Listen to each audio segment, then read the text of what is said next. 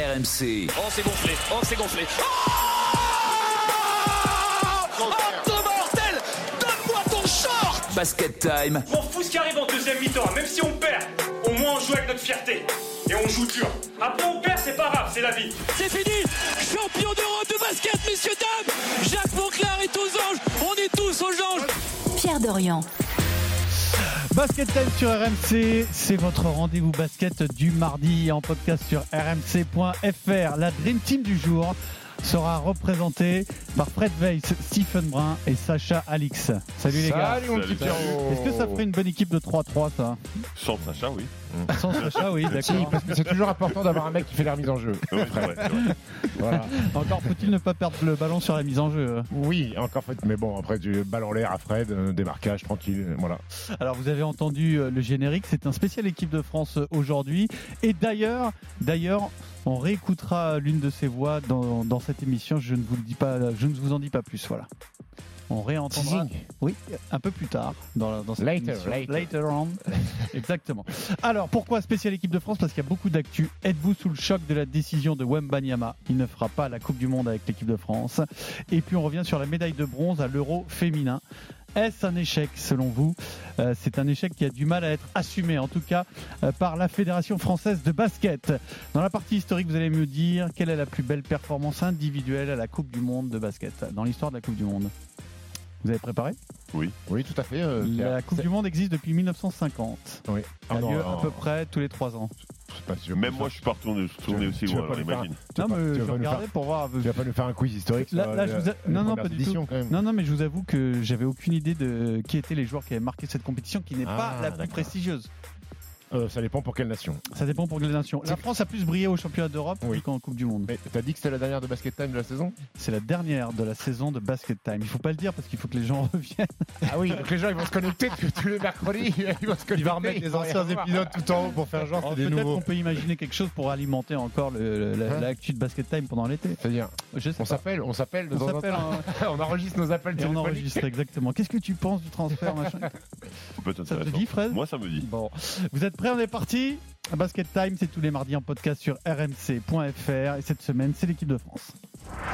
Alors, donc, l'enthousiasme autour de Wembanyama est retombé d'un coup. Bah, c'est vrai que sa, sa volonté à la base c'était de faire ce mondial. Et Wemby a annoncé à l'équipe qu'il ne fera pas la Coupe du Monde euh, avec les Bleus cet été. Moi je suis déçu. Je suis, je suis déçu. un choix difficile mais irrévocable, je cite, une décision qu'il explique avoir prise lui-même après avoir consulté son entourage le plus proche et le staff médical qui le suit au quotidien. La raison de ce rétropédalage, en quelque sorte, la protection et la construction de son corps qui a été soumis à rude épreuve lors de la saison avec Boulogne-le-Valois. Il y, y a une déception parce que la Coupe du Monde, la France ne l'a jamais remportée. Donc c'est quand même un objectif important. Alors, on va parler donc de Wembanyama, Victor Wembanyama, donc qui, a décidé de ne pas faire la Coupe du Monde avec l'équipe de France cet été. Êtes-vous choqué par euh, la décision de Victor Wembanyama? C'est vrai qu'on ne s'y attendait pas, euh, puisqu'il a toujours dit que l'équipe de France était très important. Il a même dit qu'il y serait à la, Coupe du Monde il y a quelques semaines de cela.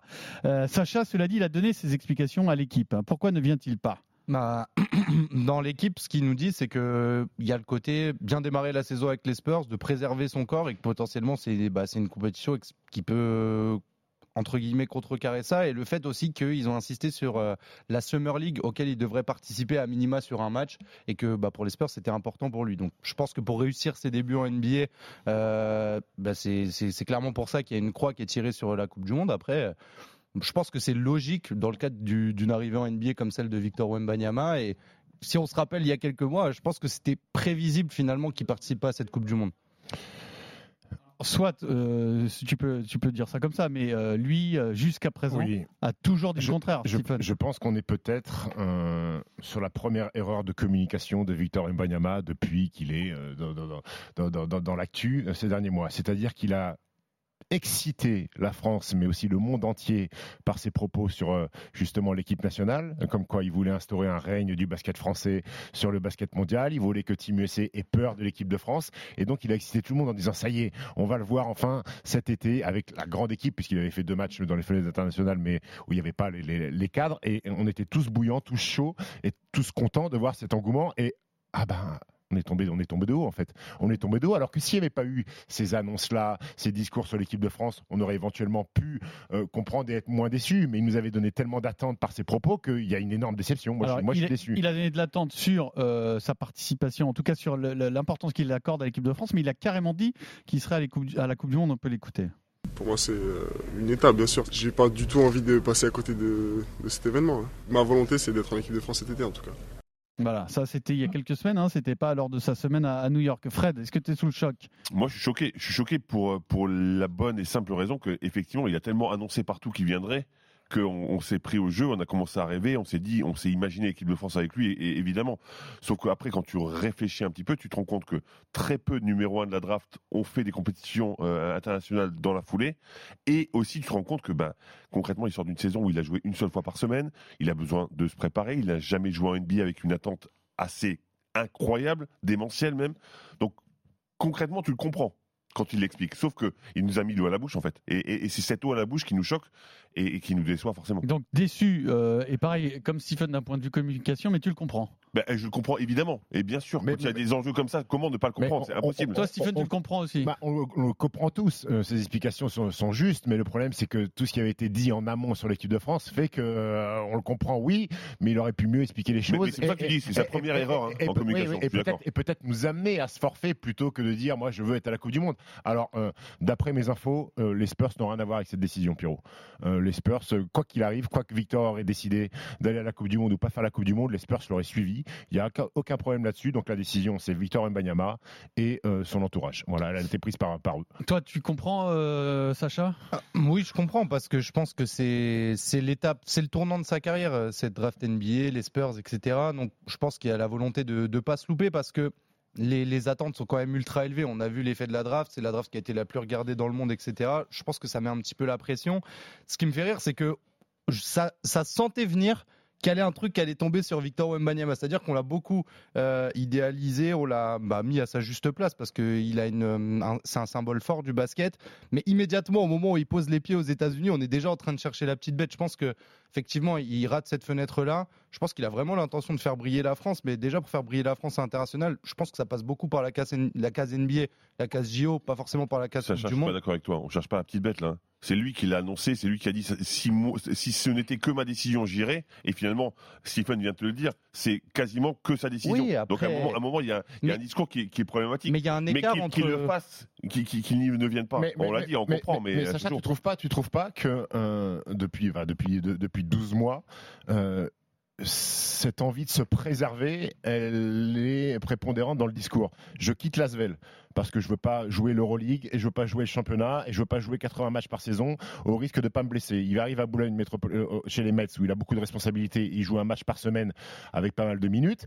Là, de nouveau, il veut se préserver alors qu'il va arriver dans une machine à laver euh, la saison et on me dit qu'il veut jouer des matchs de Summer League. Quelle est la différence entre des matchs de Summer League, même s'il va jouer, on, le- sait, on le connaît, les matchs de Summer League, ça joue 15 minutes, 20 minutes. Mais bon, quelle est la différence entre jouer des matchs de Summer League et jouer 5, 6, 7 matchs, on l'espère, avec l'équipe de France à un niveau, un- un très haut niveau Moi, j'ai du mal, j'ai du mal à, quand, est-ce qu'il va arrêter de se préserver, en fait, euh, Victor Mbanyama C'est ça la question. Bah, je pense qu'il répond aussi aux doutes qu'on peut avoir lui. Si on prend l'exemple de Chet Holmgren, qui était aussi un gros prospect, qui s'est pété immédiatement NBA, je pense que ça met la pression parce qu'on le compare souvent à lui. Et tout le temps, à chaque fois qu'on parle de doute sur Victor Wembanyama, c'est le physique, c'est les blessures, c'est le fait qu'il soit plus fin que les autres. Donc je pense qu'au bout d'un moment, ça rentre dans, dans ta tête. Et on voit qu'il y a un écart entre le moment où il dit, où il fait ses déclarations sur la Coupe du Monde, le moment où il rejoint les Spurs. Il y a peut-être une prise de conscience qui se fait aussi par rapport au travail qu'il y a à mettre en place, que les Spurs lui ont dit. Enfin, je trouve que c'est difficile de lui tomber dessus maintenant, de dire que c'est une erreur de com. Je pense qu'il y a vraiment une volonté de, de faire ce qu'il a dit. Maintenant, voilà, euh, la réalité des choses, le fait d'arriver chez Spurs, je pense que c'est quelque chose qui était peut-être aussi plus gros que ce qu'il avait prévu dans sa tête. Et bah, malheureusement, voilà. Mais après, on lui donne un rôle comme s'il allait sauver l'équipe là, de là où France. tu vas, Sacha, il y a un gros, gros problème qui est partagé par l'ensemble du basket français. C'est qu'on est en train de faire de Wembanyama à Zidane, c'est-à-dire qu'il est incritiquable. Là, il faut absolument le critiquer pour cette décision. Il faut le faire parce que sinon, sinon, ça va devenir une sorte d'icône qui, quand il, le jour où il fera n'importe quoi, on va pas le dire. Et, là, c'est Victor Wembanyama. mais en plus, Victor- Aujourd'hui, il fait une erreur. Non, mais c'est pas sur sa décision qu'il faut Si, le si, critiquer. si, si, non, si, je vais décision. t'expliquer pourquoi. Moi, je suis pas d'accord Parce qu'en fait, vous essayez- sur le, le timing et comment c'est Alors, est- il y a une, il y a arrivé cette il y a une décision. grossière erreur de communication, c'est Voilà, évident. c'est ça. Mais sur la décision en elle-même, il faut quand même avoir à l'esprit, il faut comprendre et accepter qu'il n'y a aucune bonne raison de venir en équipe de France quand tu joues en NBA. Il n'y en a aucune. Tout te pousse à ne pas venir en équipe nationale et, et ça vaut aussi pour les basketteurs d'autres nationalités. Tout te pousse à ne pas y aller. C'est plus raisonnable d'un point de vue physique, c'est plus raisonnable euh, du point de vue de ton contrat, c'est plus raisonnable pour plein de raisons. Ce qui veut dire donc que ce n'est que la décision du joueur. Il n'y a que un amour une passion, quelque chose d'irraisonnable pour venir en équipe de France. Et moi, ce qui me désole, c'est qu'aujourd'hui, début de sa carrière, eh bien, il place tout de suite l'équipe de France en dessous de la NBA. Ce que n'a jamais fait Tony Parker, ce que n'a jamais fait Nicolas Batum, ce que n'a jamais fait Borisio, qui sont des joueurs pour qui les enjeux étaient les mêmes, exactement les mêmes, dans le même contexte, avec chacun sa Tu spécificité. peux pas dire ça. Et C'est plus- pas vrai. et Enfin, plus Tony, Théo- Par- pas vrai. Tony Parker, Et il joue pas de Coupe du Et Monde. plus Théo, plus tu as de raison de pas venir en équipe de France. Donc quand tu es numéro un Oui, de la pour ça phrase, que les enjeux sont pas les tout mêmes. te pousse à ne pas Donc, y c'est pour aller. ça tu peux pas dire les Et enjeux ben sont les mêmes. C'est justement, aujourd'hui, Victor Wembanyama, quand il renonce à l'équipe de France pour des raisons peut-être euh, peut-être sensées, et ben moi je vous dis, je vous donne rendez-vous dans un an. Je ne suis pas sûr qu'il fasse les Jeux, les Jeux Olympiques. Parce que ça veut dire qu'aujourd'hui, sa carrière NBA, elle va passer avant toute chose. Ça veut dire que si ja- jamais ça se passe pas très bien la première année, c'est possible, tout est possible. Tout est possible. Et, et c'est excusable. On lui demande pas d'être LeBron James la première année. Je veux dire, il a tout à faire. Ce gamin, il a tout à prouver. On va pas lui mettre une pression supérieure à ce qui est nécessaire sur les épaules. Rien, rien n'est gagné, rien n'est acquis. Et ben, je vous donne rendez-vous dans un an. Non, mais attends, il a déjà la pression. On est en train de se dire qu'un qu'un mec qui a 19 ans, qui vient d'arriver en NBA, c'est le truc dont on a besoin à la Coupe du Monde. Je trouve que c'est déjà une pression. On est en train de lui tailler- pas ça. En fait, si, on lui Moi, taille, on j'en- lui taille le costume. On lui Sacha, taille le costume de joueur. il- Soit lui. il y a- Non, mais c'est choses- simple, il y a- il peut le faire. Il y a des choses Sa franchise préparer. va pas l'en Il y a empêcher. des choses à préparer, Sacha. S'il vient maintenant, l'équipe de France a quatre fois les plus gars, de chances c'est d'être la NBA qui le paye. Son travail, c'est la NBA. C'est ça, pas c'est l'équipe de France. tout ça, ça, c'est ça, rationnel. valable- C'est valable pour tous les joueurs. Oui, non, mais ça, d'accord. Mais ton joueur providentiel du coup de l'équipe de France de basketball, c'est même pas un cadre qui était là depuis des années. C'est le mec qui vient d'être drafté Mais- numéro mais 1. c'est- mais- mais- Non, mais je veux Sacha, a- t'es au courant que cette équipe de France, euh, il y, a- il y a un transfert de génération. Bien qui est sûr, là. non, mais je suis bien- Batum, je suis De bien Colo vont d'accord, mais regarde, après les Jeux. On fait souvent les parallèles avec Mbappé, etc. Le rôle d'Mbappé dans la Coupe du Monde 2018, c'est lui qui est censé être le héros de la France, où il y a déjà sur- des cadres sur qui le foot, c'est la même chose avec. Mbanyama, c'est que oui, C'est un apport de qualité, c'est un gros avantage d'avoir dans l'équipe de France, mais arrêtons de lui donner un costume de super-héros et en train de lui dire que c'est lui qui doit sauver tout le monde.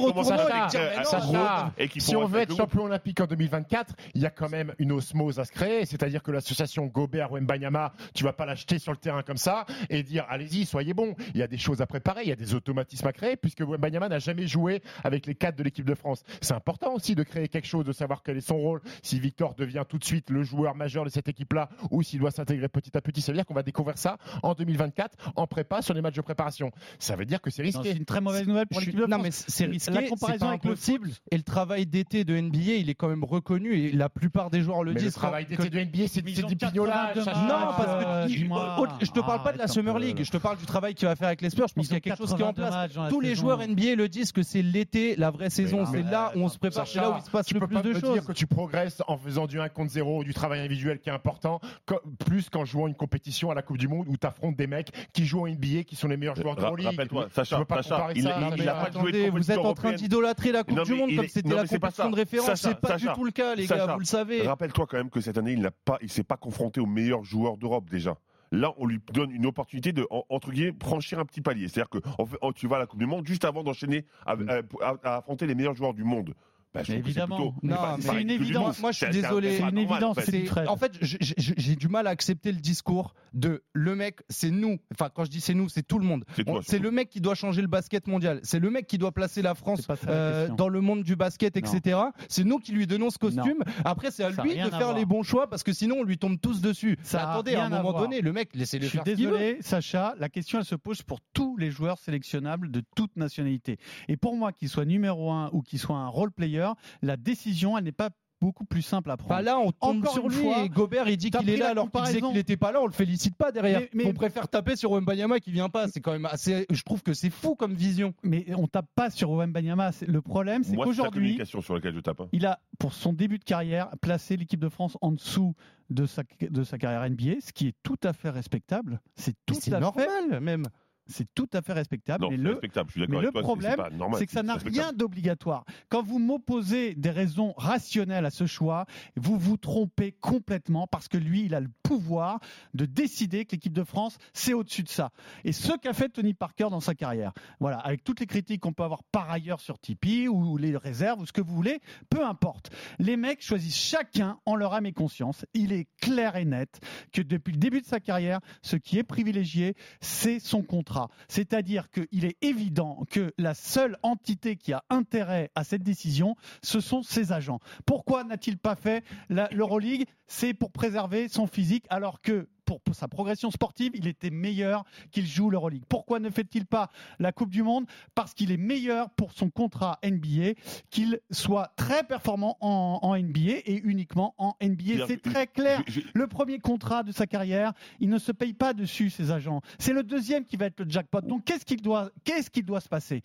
Ce qu'il doit se passer, c'est qu'il soit un joueur avec des stats fantastiques en NBA pendant 4 ans, surtout la quatrième année, et que dans cette période-là, la seule chose qui comptera, ce sera la NBA. Lui, il a le pouvoir de s'opposer à ça. Manifestement, la pression a été trop Non, difficile. Moi- moi- j'ai juste un truc à t'enlever. On verra dans un an. on verra dans moi, un an moi, j'ai juste un truc à opposer à ça, Pierre. Tu, tu le compares à Tony Parker, c'est Je pas ne du tout. compare pas. Non, mais je le dans- dans compare à tous les autres joueurs Oui, qui ont la- le même choix à Il faire. pas Mais il y a personne qui a le même- choix à faire. Personne n'a été pick Non, 1 de draft. il n'a pas le même profil physique.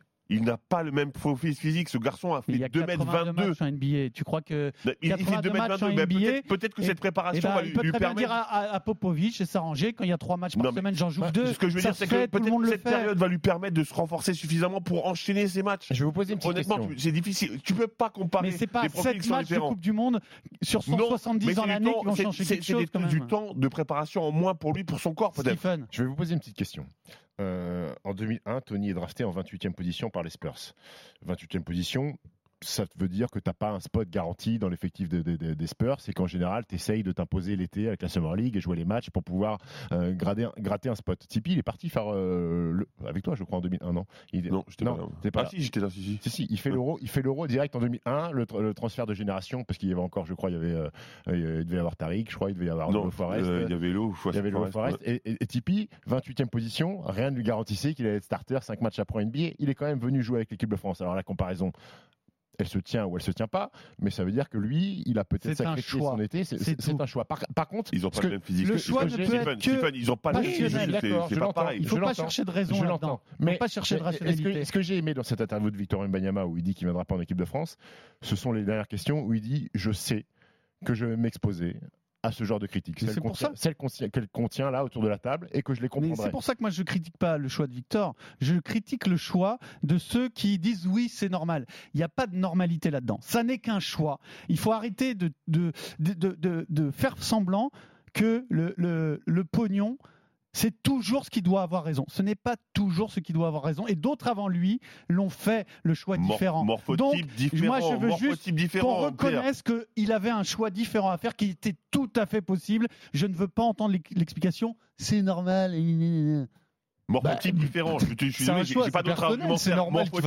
C'est un choix, il a tout à fait le droit de le Bah, faire. c'est un choix personnel Mais et c'est son choix. Donc place l'équipe de France en deuxième, c'est tout. Et il fait ce qu'il veut. Et euh, Il fait il y en ce a qu'il veut, plein qui l'ont exactement. fait. Enfin, Après, Oui, mais alors si c'est- si si ça ton explication, je Exactement, comprends, je comprends, je comprends qu'il Bah non, mais attendez, je veux dire, Moi, c'est même pas le choix de Victor qui m'énerve, c'est tout ce qu'on entend On parle du prospect le plus attendu depuis des décennies sur Eh lequel ben, le seul doute comme qu'on a c'est son physique. La seule réponse qu'il peut apporter pour rassurer les tu sais, tu sais que Joël Embiid n'a pas joué sa première année en Non, NBA. mais surtout, Aujourd'hui, son vu physique, excusez-moi, Il y en a T'as plein vu- qui n'ont pas joué leur première année vu le joueur NBA. qu'il est, Joël Embiid? Son Oui. physique, c'est pas s'il joue l'équipe de France ou pas que Moi, ça va changer moi, je quelque veux chose. dire, ça fait, ça, ça fait deux fois que j'ai des frustrations avec Victor. C'est la frustration de ne pas l'avoir vu jouer contre le Real, contre Barcelone et contre la Paco cette année.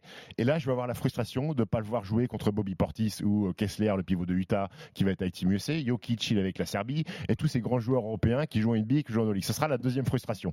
Parce que j'aurais voulu voir Victor face à ces garçons-là en compétition FIBA, voir ce qu'il est capable de faire. Et ça l'aurait peut-être préparé aussi à ce qu'il attend en NBA. Maintenant, je vais m'en passer et je le verrai en 2024. J'ai pas envie de. Mhm. Voilà, Non, il a fait un choix, il a fait espère. un choix. J'ai pas envie de le détruire.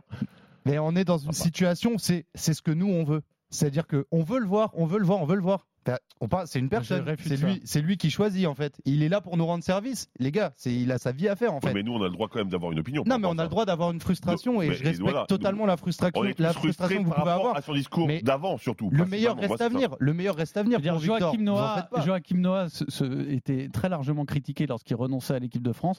Moi, je vous dis juste, essayez juste d'avoir un peu de recul. Moi, le basket, ce n'est pas mon milieu, donc j'en ai rien à cirer de, de ce qu'on va penser de mes propos. Et euh, ne faites pas de Wembanyama quelqu'un qu'on ne peut pas critiquer, à l'instar de ce qu'était Tony Parker ou Zinedine Zidane, parce que c'est pas bon. C'est pas bon pour la vision qu'on en a, parce que ça, parce que ça, ça, ça- ça déforme la réalité. Et donc aujourd'hui, son choix, eh ben, il est, il n'est pas pro équipe de France. C'est une évidence en fait. C'est une évidence et c'est contre sa communication. Oui, moi, j'entends ce que tu dis, mais, mais c'est pas pour autant qu'on est obligé à 19 ans de tomber dessus. Non, à- on va pas lui vois. tomber dessus. Ça Euh, se trouve, il, moment- il va peut-être faire une grande un carrière en équipe de France. moi, Explication me, me convient. Moi, elle me Concrètement, convient elle me convient parce que je, je pense que c'est important pour lui de se préparer à une saison NBA qui va être longue, etc. Sauf que je me répète, le seul truc qui m'a dérangé, c'est qu'il m'a fait rêver, Oui. qu'il m'a donné l'eau à la bouche. ça, C'était ça. Et, et c'est ça qui me, qui me fait chier. Après. Pierrot, on n'est pas à l'abri que Victor fasse 12 compétitions d'affilée avec l'équipe Ouais, de France. tout à fait. Et- Et, C'est et- qu'on oublie, et qu'on oublie euh, Exactement. réflexion Ça, euh, c'est en tout à fait 2023 pour possible. la Coupe du Monde. Mais ce que je vous dis, c'est qu'aujourd'hui, moi, je n'ai aucune certitude qu'il soit là aux Jeux Olympiques. Aucune. D'accord. Ne, ne soyez pas naïfs sur les enjeux. Pierrot, les Jeux à Paris. Bah, Ouais. quand même. Ah, j'ose, espérer quand même qu'à Paris, Victor, la Tour Eiffel, 2024, tout ça, c'est écrit. Mec, ils ont fait la, la Tour Eiffel On en, Lego, en à sa conférence de presse. Là, il va pouvoir jouer à Sa maman de a demandé que la salle soit faite en, Mais, en Lego. La non, non, non. Après, euh, après est-ce que l'absence de Victor Mbanyama, parce qu'on parle aussi de l'équipe de France euh, et pas que Victor Mbanyama, est-ce que bah, ça va empêcher cette équipe-là d'être médaillable à la Coupe du Monde, Pierrot? Ah bah, je, je- alors ça, je, je sais pas parce que Victor Wembanyama, pour l'instant, c'est pas le go-to guy de l'équipe de France. Donc c'est aussi pour ça qu'il avait besoin de jouer. Bon, ça, c'est, on a déjà fait le débat. Oui. Après, moi, j'en ai aucune idée sur le, niveau de la France. Euh, les États-Unis envoient pas leur meilleure équipe, mais c'est quand même des joueurs très très forts. Moi, je pense que l'équipe américaine est bien meilleure que celle de 2019 où- Oui. qu'on Ah avait, bah, ta- il qu'on avait tapé. aucune comparaison. ouais, ouais. Il y a des joueurs, Brandon Ingram, Anthony Edwards, mine de rien, c'est des joueurs solides. Bobby Portis, c'est des joueurs solides. Paolo Banquero, qui a mis une bonne banane à l'Italie. Ils sont bien contents en Ah, Italie, ah euh, ouais. par contre. hein. T'as vu la polémique, Pierrot? Parce que Paolo Banquero, il a un passeport italien. Ils sont partis le voir. Pozzeco est parti le voir toute l'année à Orlando. Oui, oui, oui. Il était à Milan. Il devait avoir un rendez-vous avec la Fédé euh, italienne. Et ses agents ont dit Il non, mais il, il, viendra pas au rendez-vous. Et il est avec Team USA. Je peux te dire qu'ils ont la haine, les Italiens. Ah bah. Je- J'ose espérer que Joël Embiid ne fera pas la même chose. hein. Ah voilà, moi je sens que ça va Steve, la attention. on euh, alors, qui est votre favori? Donc les États-Unis euh, pour la Coupe du Monde Oui. Que va faire l'équipe de France Ils sont médaillables parce qu'ils ont, ils ont une belle équipe. C'est même- c'est- c'est cette équipe qui a été euh, vice-championne d'Europe et, et il manquait euh, deux joueurs importants. Championnats. Donc, euh, non, mais je parle de dernièrement vice-championne d'Europe. Ah, vice-champion d'Europe. Oui, ah bah, oui. oh, Avec donc, un, un niveau de jeu Qatar. avec un ni- niveau de jeu Qatar, mais il manquait retour, deux, deux le joueurs de Nico très Eduardo va importants. faire du bien. Exactement. Qui va prendre le poste euh, laissé vacant par Wembanyama? Mathias Le Sort? Mathias Le Sort, ouais. Ouais. Mathias Le Sort qui mérité. mérite, qui mérite d'y être, puis il a marché sur l'Euroleague. Et Et- d'ailleurs, il sera peut-être plus efficace sur une compétition comme ça que Oui, je pense, qu'on, Victor. je pense qu'on va revoir Mustapha à 100% de ses Mm. moyens parce qu'à l'Euro, il était diminué, il avait quasiment pas fait la prépa, il jouait quasiment pas, il était hors rythme. Donc là, va- Et puis, le- la présence de Rudy Gobert. La présence de Rudy Gobert, et finalement. Gobert dans la Bah, raquette, euh, Gobert. Fred, Ouais. il y a un moment, on n'avait pas de pivot, c'est fini, c'était Ah non, mais c'est génial. Mais en plus, après, moi, moi, j'adore parce qu'il a cette Oui. capacité à recevoir le ballon dos au panier. le problème, c'est qu'aujourd'hui, on a plein de pivots, mais on n'a plus de meneurs par contre. Ça s'est inversé. Avant, on avait plein de Mais meneurs. tu sais pourquoi Pas de pivots. Mais tu sais pourquoi Parce qu'on Dans la formation, on cherche que les grands. En fait. Si, t'es pas grand, t'es pas, t'es pas sélectionné. Allez, on continue ce spécial équipe de France, mais cette fois-ci, on passe aux filles. Et c'est terminé Et c'est terminé Victoire de la France dans cette petite finale 82 à 68 face à la Hongrie. Il y a de la joie, il y a des sourires et il y aura donc un podium, une médaille de bronze, huitième médaille européenne de suite. Depuis 2009, la France est toujours montée sur le podium européen. L'or en 2009, le bronze en 2011, ensuite cinq médailles d'argent consécutives et de nouveau le bronze. Cette année, les Bleus ne sont pas exactement où elles voulaient être, mais elles seront sur le podium de 7 euros et c'est déjà une jolie performance. Victoire 82-68 face à la Hongrie dans cette petite finale. Alors, la troisième place de cette équipe de France euh, est-elle un échec? Pourquoi on pose la question ainsi? Parce que bah, l'échec, il est totalement euh, nié par euh, cette équipe de France de basket féminin. Et pourtant, on va se, rafraîchir un peu la mémoire. L'objectif, c'était la victoire finale revendiquée par le sélectionneur Jean-Aimé Toupane. Forcément, personnellement, pour moi, oui, ce serait un échec. Et j'ai pas peur d'assumer les conséquences derrière. Voilà, ce serait un échec si euh, l'équipe de France n'était pas médaillée d'or. Un discours qui a totalement changé après l'élimination en demi-finale. Ouais, ça reste un résultat positif. On est sur le podium, euh, même si on voulait plus, parce qu'on est des compétiteurs et que cette équipe-là avait envie de, de bien faire. Et puis alors on va écouter les joueuses et Sandrine Gruda notamment qui est un peu au cœur d'un cyclone là parce que elle a eu euh, un peu les deux discours. D'abord elle réfute le terme d'échec et cite Giannis Antetokounmpo. Écoutez, moi je ne parle pas en échec et en- de cette façon. Euh, vous n'avez pas vu but de Giannis Antetokounmpo, vous. Mais euh, bon, bref. Voilà, qui avait expliqué que c'est pas un échec mais une étape vers la victoire, mais elle reconnaît quand même que cette euh, équipe de France a des manques. Je ne veux pas du tout euh, pointer du doigt quiconque et, euh, parce que voilà, quand on perd, on perd tous ensemble. Mais c'est vrai que je pense que nous tous, à, à nos niveaux, on peut vraiment faire mieux. Sélectionneur y compris. Donc voilà, c'est juste ça que je peux dire. Voilà, ça c'était sur Bean, sélectionneur y compris, donc a dû lui faire plaisir. T'imagines qu'il y a Mbappé qui lâche ça euh, Ouais, au micro. On doit tous faire mieux, sélectionneur a compris. Je raison, t'annonce que euh, tous les médias prennent feu. Après, elle a raison. Donc, Oui, donc- oui, c'est bien aussi que des joueurs et joueuses puissent Oui, dire un oui. peu la vérité. euh, Oui, mais c'est pas c'est pas courant d'entendre ce genre de choses-là. et pas c'est- se cacher c'est derrière Sandrine- un alors, discours politiquement alors c'est correct. Sandrine qui, qui le fait. Et je pense qu'elle a la légitimité de, de- de le C'est plus faire. simple de le dire quand c'est elle. parce qu'elle a tout gagné, mais euh, bah, c'est une énorme déception. C'est une énorme déception euh, ce qui s'est passé avec cette équipe de France. Même sans Gabi Williams et Marine Johannes. Même sans Gabi Williams et même sans Marine Johannes, alors on va pas revenir sur pourquoi Marine Johannes n'était pas là. Euh, Gabi Williams, qui est pour moi une des meilleures joueuses de cette équipe-là et qui a fait, il y avait un énorme manque. Maintenant, tout au long de la compétition, moi, j'ai, j'ai, enfin, pas vu une équipe de France euh, maître de son sujet. En poule, il y a que des victoires ric-rac contre des petites nations, Allemagne, Slovénie et Grande-Bretagne. Et rappelez-vous à chaque fois, euh, oui, on y a la victoire, mais il y a des choses à améliorer, il y a des choses à améliorer. Tu joues le Monténégro en quart de finale. C'est mauvais, parce que le niveau global de cet Eurobasket, on va pas se mentir, il y a trois équipes, hein, France, Belgique et Espagne, et le reste, c'est le néant. Euh, et tu joues ton premier vrai match de compétition contre la Belgique, et tu te fais détruire. Tu te fais détruire tactiquement sur les 20 premières minutes. Après, tu essaies de t'ajuster, mais trop tard. Il y a déjà une première erreur, c'est la défense pick and roll, euh, où on met 25 minutes pour s'ajuster, alors qu'on s'est fait détruire par Julie Allemand et Julie Van Loo, et au final, c'est trop tard. Il y a euh, la gestion des cinq majeurs où Jean-Aimé Toupane, euh, il pianote sur son banc, tiens, toi tu démarres, toi tu démarres pas. Alexia Chartereau qui prend feu contre la Belgique Ah oui. et qui joue pas à la fin, qui est sur le banc. Iliana Rupert, blessée à l'épaule sur le dernier match de poule, il me semble, forfait pour le quart de finale, et je te le dis, apte à jouer la demi-finale. Elle peut jouer, mais Jean-Aimé Toupane il le dit, Jean-Aimé. Jean-Aimé Toupane dit que je ne veux pas la faire rentrer dans un match de très haut niveau comme ça. On parle d'Iliana Rupert, hein. on parle pas d'une petite joueuse de 18 ans qui n'a aucune expérience internationale. On parle d'Iliana Rupert qui Et fait tu te partie fais massacrer au rebond quand et même. tu te fais détruire par le secteur intérieur de la Belgique. Et puis, euh, on reprochait à Marine Johannes de louper 5-6 jours parce que c'était la préparation était courte et que tu allais devoir créer une alchimie, une assise offensive et défensive. C'est ça que j'ai vu. La préparation, c'est ça que c'est le résultat de la préparation. Ma Marine, elle aurait pu euh, ne pas faire la prépa et jouer au basket. hein. Euh, je te le dis tout de suite. hein. Fred, c'est vrai Ce que dit Steve ou pas? Parce que ça te fait rigoler, mais est-ce que Ouais, tu ouais. partages son avis? Moi, ça me fait un peu rire, mais, mais, mais je partage son avis. Malheureusement, c'est vrai qu'on n'a pas vu grand-chose offensivement. C'est, enfin, c'était un, un peu cata. Et on avait l'impression que dès qu'une joueuse jouait bien, elle- malheureusement, elle retournait sur le banc. Et Chartereau en est un exemple assez précis. Euh, j'ai bien aimé aussi euh, Fotoux. Et elle aussi, elle n'a pas énormément joué. Et, et quand j'ai lu les déclats sur Iliana Rupert, bah, j'ai failli tomber de mon siège, quoi. Mais c'est pas possible. Tu peux pas dire objectivement. Et en plus, moi, moi Jean-Aimé, c'est c'est quelqu'un que j'apprécie vraiment.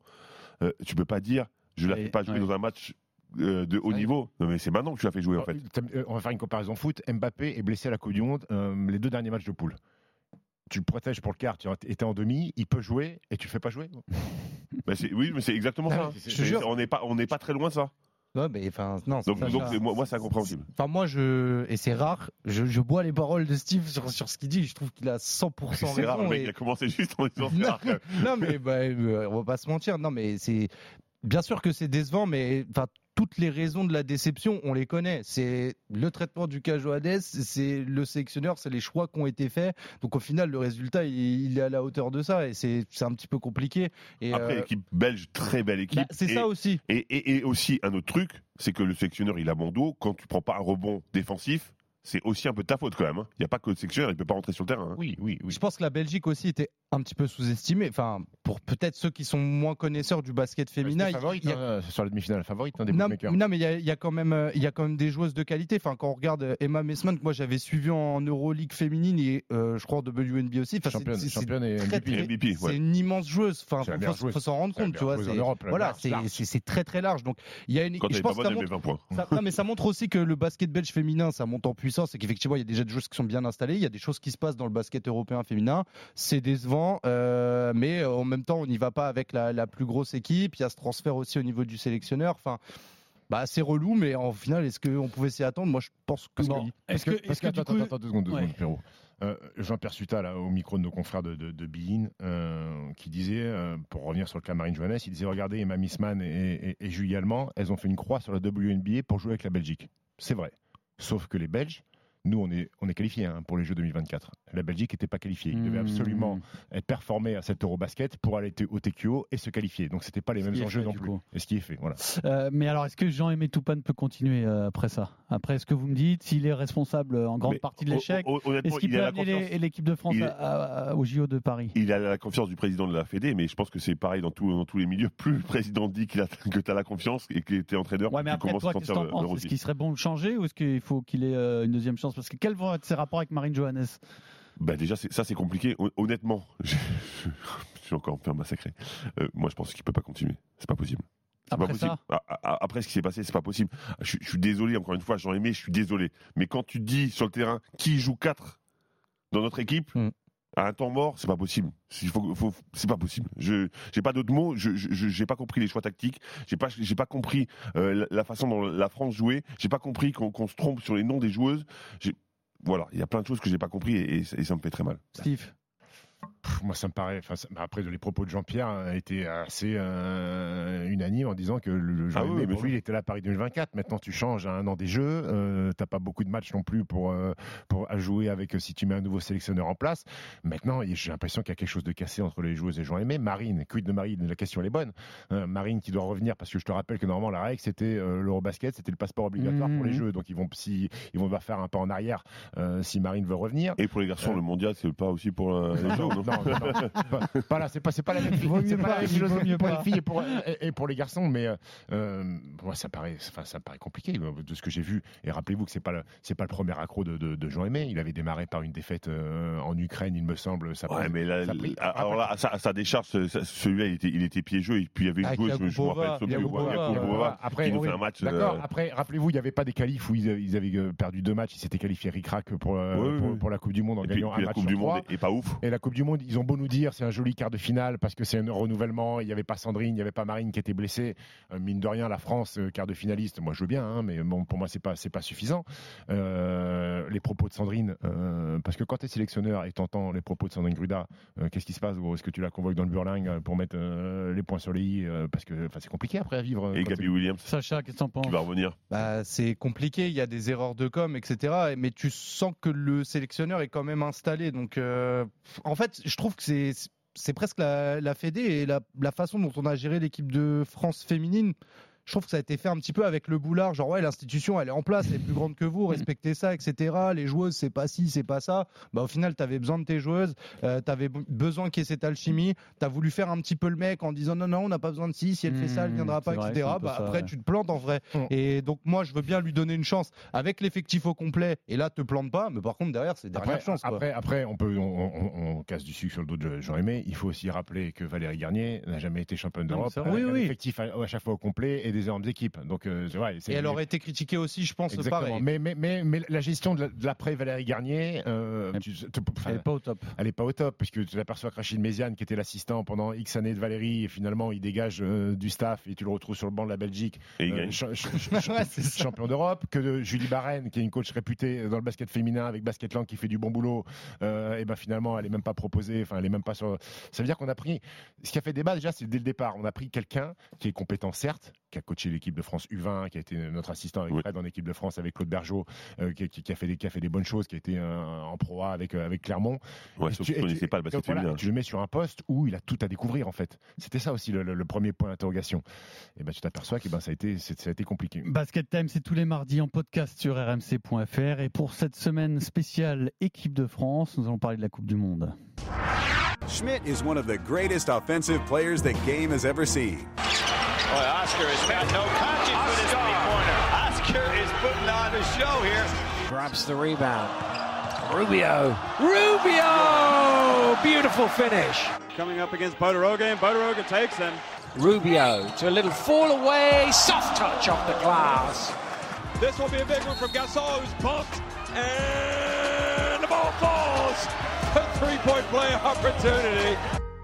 Alors, dans cette partie historique, vous allez me parler d'une performance euh, individuelle en Coupe du Monde qui vous a frappé, qui a frappé les esprits. On va démarrer avec Fred Weiss. Eh bien, on va partir sur le mondial 90. Alors, Le- mondial 90, là, on est dans un autre temps carrément. hein. Ouais, t'es dur. C'est oui, mais c'est encore. Il y a de la couleur déjà quand même. Donc, euh, il n'y a- a pas autant de joueurs européens en NBA. Il y a- y y encore euh, l'URSS et la Yougoslavie. Si je dis pas de bêtises, l'URSS. peut-être URSS pas. et Yougoslavie. Si, Si, si, les deux. 91. Les deux. Je suis. Bravo. Bravo sur ça. Il est bon sur l'histoire. Ouais, franchement. Sur sur, le sport moyen, mais. euh, Plus que sur le basket euh, des années 90, c'est pour ça. Donc, euh, on est sur le mondial en Argentine. Et j'ai envie de parler d'Oscar Schmidt, la Mao Santa, la main sainte. Alors, il a 32 ans à cette époque-là, donc il fait toujours ses 2 mètres 5 et il est arrivé en Europe, en Italie, Brésilien, en 82, brésilien, oui, exactement. Et depuis qu'il est en Italie en 82, donc jusqu'à 90, il a été six fois meilleur marqueur de la ligue italienne. Juste pour un peu euh, parler un peu du, du garçon avant, il revient de Séoul, qui a eu lieu en 88, où il a montré son talent incroyable, de 42 points de moyenne. Il perd contre l'URSS justement, la grande URSS, et lui il score, il scorera 46 points dans ce match-là. Donc ça c'est en, préambule. Et donc on va partir sur les sur les matchs de ce mondial. En poule, il tombe contre l'Italie, d'accord, où il va mettre 25, puis la Chine, où il va mettre 35, et il va enchaîner contre l'Australie. Et là seulement il mettra 18 points.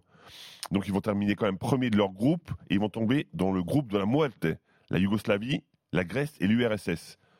Le Brésil va perdre ces trois matchs, hein, évidemment, parce que presque le Brésil, c'est pas de ce niveau-là. Mais contre la Yougoslavie, il va mettre 34 points. La Yougoslavie, il y a Kukoc, Divac, Petrovic. C'est correct. Ça dit quelque chose, Petrovic, peut-être? Je vois. Euh, ensuite, contre la Grèce, il va mettre 35. Ok, donc tranquillement. Et ensuite, contre l'URSS, il va en remettre 34. La grande URSS, encore une fois. Donc ils vont tomber sur des matchs de classement parce que finalement ils vont pas jouer la médaille, mais ils vont jouer quand même une positionnement, un positionnement pardon, pour terminer cinquième. Et donc ils vont jouer, ils vont rejouer contre l'Australie. La première fois ils avaient perdu d'un point en poule. Ils rejouent contre l'Australie. Et là il a vraiment envie d'être classé cinquième, je crois, parce qu'il met 52 points dans un match Ah. qui se termine à 193. Donc sur 100 points, il en met 52.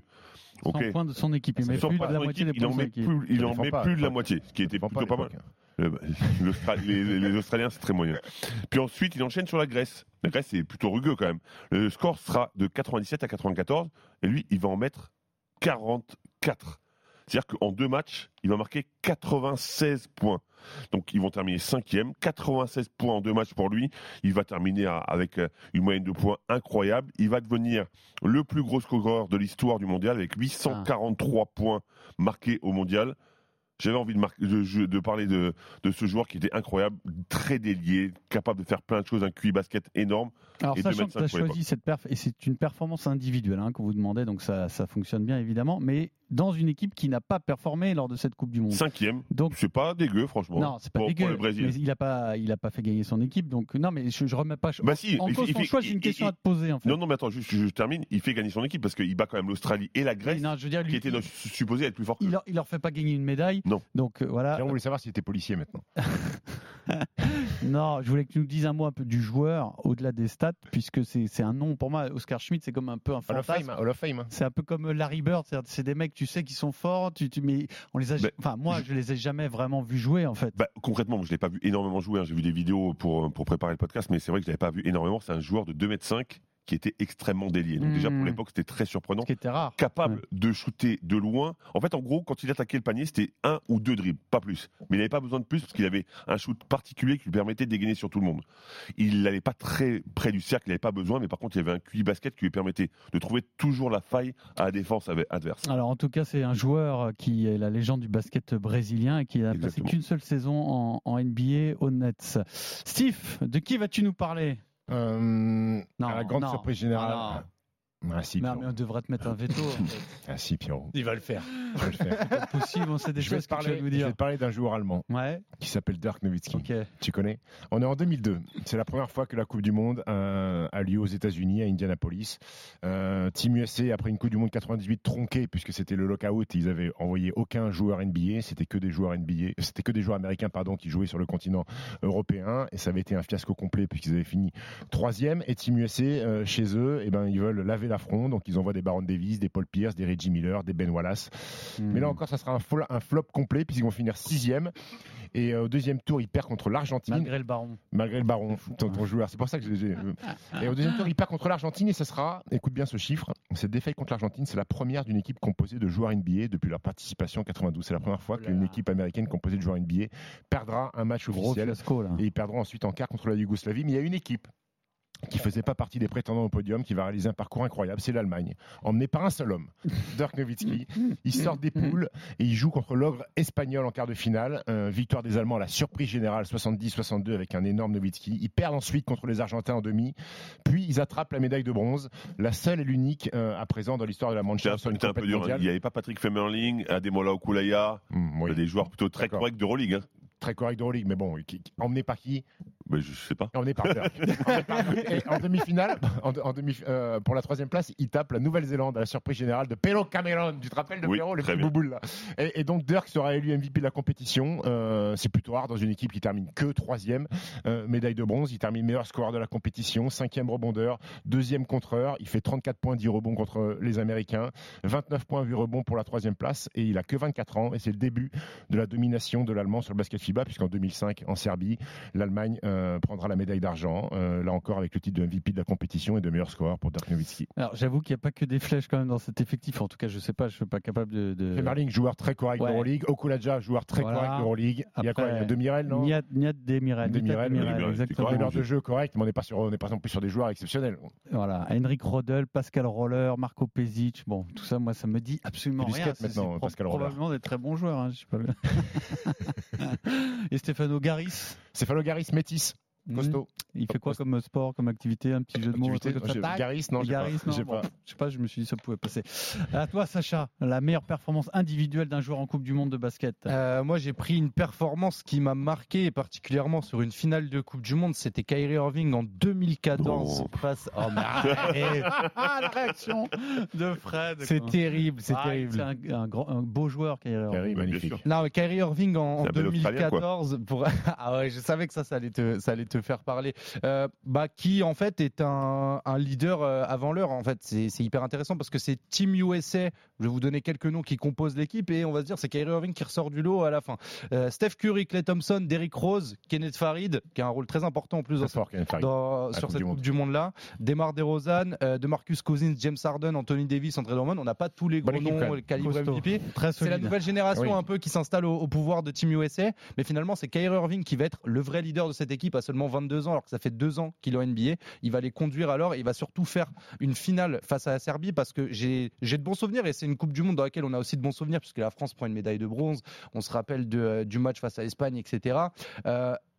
moi, je me demandais vraiment, est-ce que la Serbie, avec ce jeu collectif, n'a pas les moyens de faire un petit peu jouer, euh, déjouer pardon, cette team USA Et finalement, il n'y a pas eu match. Et il n'y a pas eu match parce que Kyrie Irving, en finale, tout simplement, c'est 6 sur 6 à 3 points, c'est 10 sur 13 au tir et c'est 26 points. Et très rapidement dans le match, il prend, il fait un match de patron, un match d'ancien. Il contrôle et il domine toute l'équipe de Serbie à lui tout seul. Et c'est lui qui insuffle tout cet élan-là à Team USA, qui fait qu'il s'impose bah, d'une trentaine de points assez largement et qui vont aller prendre l'or. Et je trouve qu'avoir un leadership et une maturité dans le jeu et surtout une adresse aussi insolente en finale de Coupe du Monde à 22 ans, bah, c'est un Kyrie Irving que malheureusement on voit plus très souvent. Et tout ça en étant surveillé par le FBI. Ça, tu l'as pas- ça, tu l'as pas dit. euh, Ça compte quand même. Hein. Ouais, t'imagines, il y avait tous les lui. Juste pour info, l'équipe de Serbie était sur le rooftop euh, peut-être trois heures avant le match, en train de prendre le soleil et se baigner dans la piscine. hein. Juste euh, pour, pour se rappeler un petit peu de cette Coupe du Monde. Messieurs, c'est l'heure du quiz.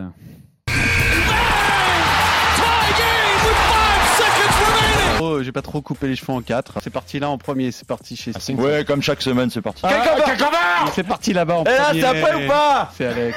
Le roi des, des corvères ménagères. Ouais, exactement. c'est plus trash que ça, hein, c'est plus violent. Fuck you. Bah, tu te rapproches. Asshole, motherfucker, son of a bitch. I lock that shit up, boy. I lock- Fermez sa gueule à cette merde.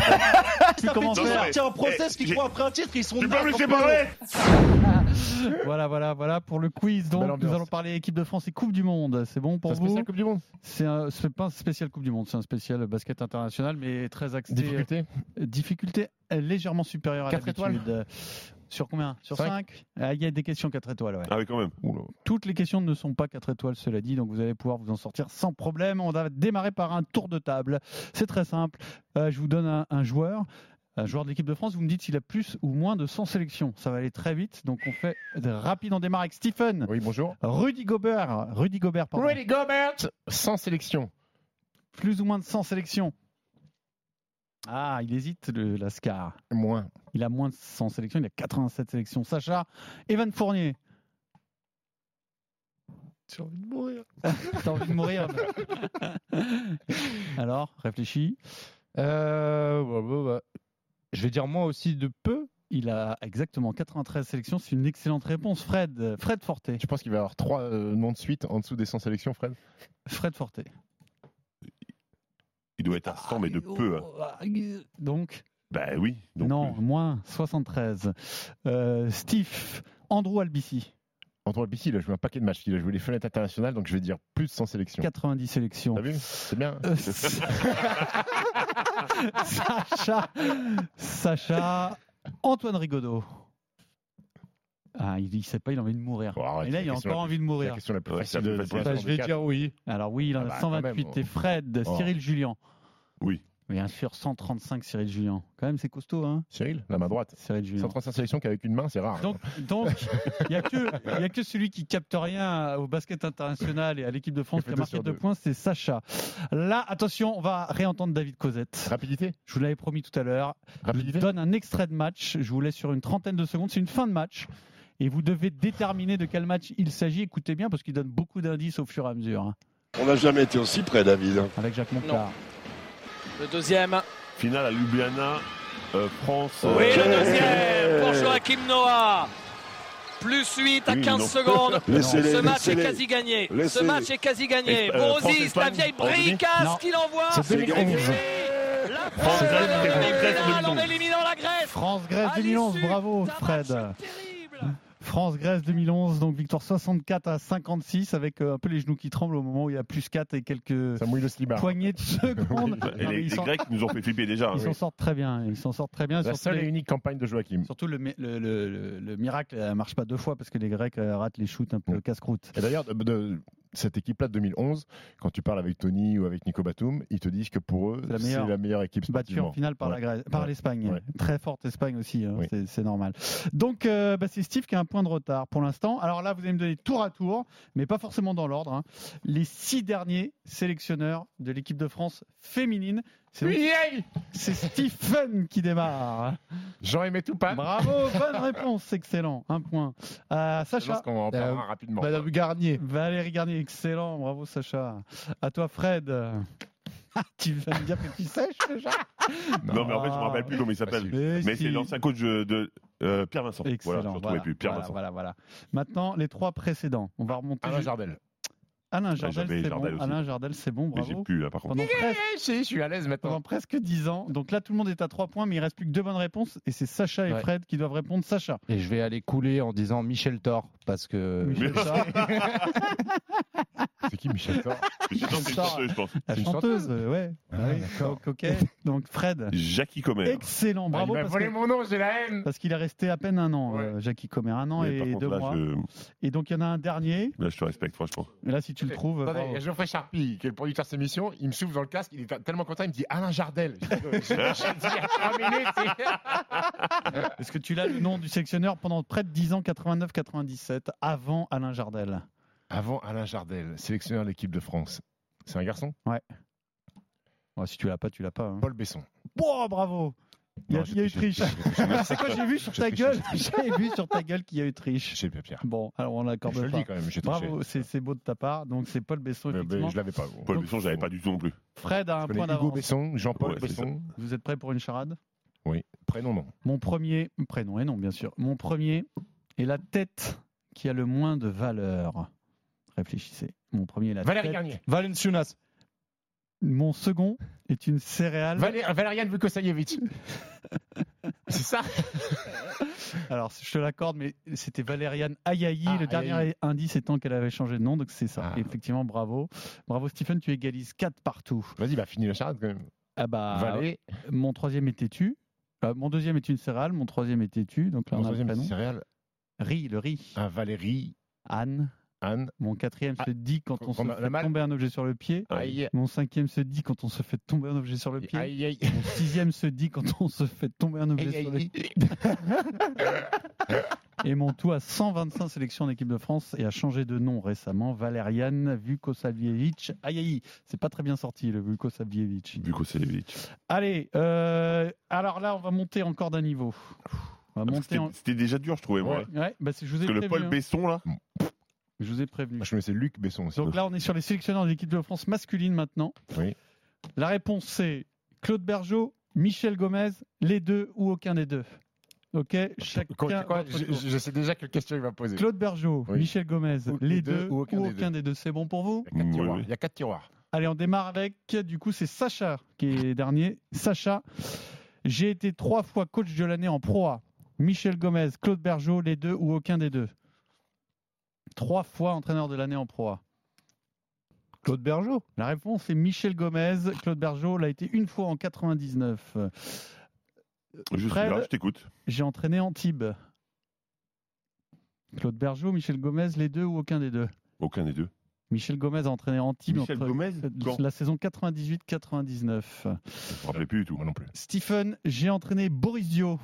J'ai entraîné Boris Dio. Ouais. C'est bien. Alors, Claude Bergeau, c'est sûr et certain qu'il a entraîné Boris Dio.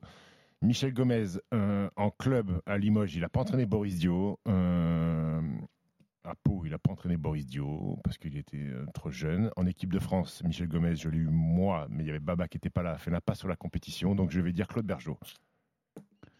Christian, Les deux en équipe de France. mais Baba qui n'a pas joué avec Michel Gomez. Bon, euh, vu le temps qu'est resté Michel Gomez, je suis sûr qu'il l'a eu, non? C'est obligé. Hein? Ah, T'es sûr de toi là? Ouais, parce que enfin, la seule campagne qui est euh, moderne de Michel Gomez, c'est avec moi pour les qualifs. Euh, Baba qui est pas là est forfait. C'est pour ça que j'y suis dans l'équipe. Oui, mais d'accord, mais il y a d'autres matchs, non? Et quand il est sélectionneur de l'équipe de France avant, Baba Alors- il n'est pas international, je crois. hein. Alors écoute, tu sais Ouais, quoi? On va vérifier, mais je t'accorde la réponse alors. Je t'accorde la bonne réponse. Parce que j'étais, j'ai, en fait, tu sais quoi En fait, je peux pas les vérifier, C'est ça, ça. ça coule J'ai- de source. c'est- Non, Ça coïncide ça au niveau des timings et- Ça coïncide au niveau des dates. Je me suis dit qu'il l'avait forcément eu. Donc, je t'accorde le point. Mais on, On va vérifier, vérifier quand quand même. même, Là, on va vérifier. Là. là, on est en train de vérifier avec toute notre équipe Oui. d'investigation. Sacha, j'ai entraîné Boris Dio en club. Michel Gomez, Claude Bergeau, les deux ou aucun des deux? Hmm, Il est complètement largué, le pauvre Sacha. Ah non, c'est terrible. Là, je, je suis au bout du rouleau. Tu vois qui, tu vois qui c'est, Michel Gomez, quand même, ou non?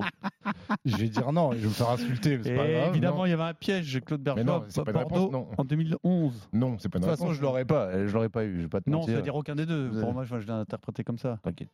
C'est ça, ça que me va, dire ça me va. Non, non, mais je- de toute façon, j'aurais lâché un blaze au pif. C'est vrai que non. C'est vrai que non. Non, c'est pas. Non, Ah, non, Michel. Gomez ou, euh, ou Claude pas. Michel Non. Gomez. Donc, euh, la réponse était Claude Bergeau, en tout cas à Bordeaux pendant le lockout. Euh, donc tu commences à Ah prendre du oui. retard. hein. Et enfin, et enfin, et enfin, j'ai fait une question de trop ou quoi, non? Ah non, parce qu'il en manque une pour Steve, c'est bon. J'ai été trois fois champion de France avec Pau, Fred. Bah, Ça, c'est Michel Gomez. Et ben c'est Claude Bergeau. Et Go- Il a Michel- été trois fois champion de France Michel Gomez deux fois. Et Claude Bergeau 98, 99 et 2001. Et enfin, Steve, j'ai été assistant d'Ettore Messina. Michel Gomez, assistant d'Ettore Messina. Les deux ou aucun des deux C'est pas Claude Bergeau, ça c'est sûr, donc je l'élimine. Michel Gomez, assistant d'Ettore Messina. Euh, alors, Michel, il a coaché à l'étranger, mais je sais pas s'il est assistant d'Ettore Messina. Euh, je vais dire Michel Gomez. Aucun des deux, c'est Ah, sorti, de C'est sorti de son cerveau malade. c'est sorti de mon cerveau malade. Donc, ça fait quand même. Ah, c'est serré. Il y a 3 points pour Sacha, 4 points pour Fred et 5 points pour Steve. Et là, pour finir, la question multipoint. Là, vous allez être. euh, Là, ça peut aller loin parce que normalement, vous avez révisé cette question, malgré vous et sans le savoir. Je vais vous demander de me citer tour à tour un MVP de la Coupe du Monde de basket. Eh ben, petit Maïkou. Sachant que ce sont tous des joueurs très connus pour les neuf derniers. Donc il y a beaucoup, beaucoup de noms à aller chercher. Après, il y a des noms un peu plus obscurs, mais je pense que vous pouvez en avoir quelques-uns. C'est Sacha qui va démarrer. Euh, Ricky Rubio. Ricky Rubio 2019, c'est bon. Fred, Mais Kyrie Irving, Kyrie Irving 2014, c'est bon. ça m'a fait plaisir. Merci, Sacha. Je pourrais prendre un gros risque, mais je vais le garder pour la suite quand je vais être short stack. Je vais dire euh, Dirk Nowitzki. Dirk Nowitzki en 2002, c'est bon. Sacha, Euh, J'ai très peur. J'ai tenté Pau Gasol. Excellent. En 2006. C'est bon. À toi, Fred. KD. Ah, Kevin Durant en 2010, c'est bon. Voilà, vous avez fait les plus récents. Je pense qu'en 98, il y a Dejan Bodiroga. C'est déjà Ah, l'ai- en Ah 98. Tu m'as Steve. volé celui-là. Bravo. Ensuite, nous allons passer à Sacha. Ah, là, Alors là, là, en 94, tu peux le trouver. Je te dis que ça. En 94, toi qui captes rien au basket européen, tu peux le Waouh. trouver. Non, je, je, je, je plaisante. Toi qui es un spécialiste plutôt de la NBA, tu peux le trouver. En 94, réfléchis bien qui est la méga star en 94. Tu l'as Steve Tu penses- 94 Ouais. Tu penses l'avoir Fred, tu penses l'avoir Coupe du Monde. Ouais. Non, mais moi, laisse-moi réfléchir à autre chose, je m'en fous. Sur 94. Ouais, c'est Laisse-moi ça. trouver le- Ah, le euh. Divac Non. Non, c'est pas Vladé Divac. Donc, et Vladé Divac n'a jamais été. Donc, tu passes la main, tu termineras avec 5 points, tu gagneras pas le quiz. Fred. Allez, Fred. Fred, il y en a. Franchement, quand je vais te dire les noms, tu vas te. Réfléchis, mobilise tes neurones, tu vas les trouver tous.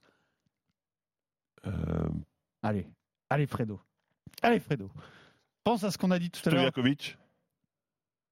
C'était l'autre. Non, c'était Petrovic. Et décidément, avec les deux là. C'est moi qui t'ai mis le crabe dans la tête. Ouais, c'est ça, t'as hein. vu Donc, F- Steve, t'en as d'autres? Tu veux continuer ou pas? T'as Tony gagné, hein, Kukoc toute en façon. 90, Tony Kukoc en 90, c'est excellent. Il y avait le Shaq. Et le Shaq en 94. Ah, Tu le sais, pourquoi tu le dis pas Pourquoi tu le dis Parce que c'est bien pas après. En fait, je, je pensais que c'était. J'ai confondu Stojakovic et Perasovic, vraiment en plus. Euh, Sabonis, c'est pas, Petrovic en Sabonis, c'est pas 86. MVP de- d'une Coupe du Monde Non, pas Sabonis, après ça devient vraiment dur. Il y a un Panaméen, je sais pas si vous l'avez, en 82, Hein, C'est qui? Rolando Fraser.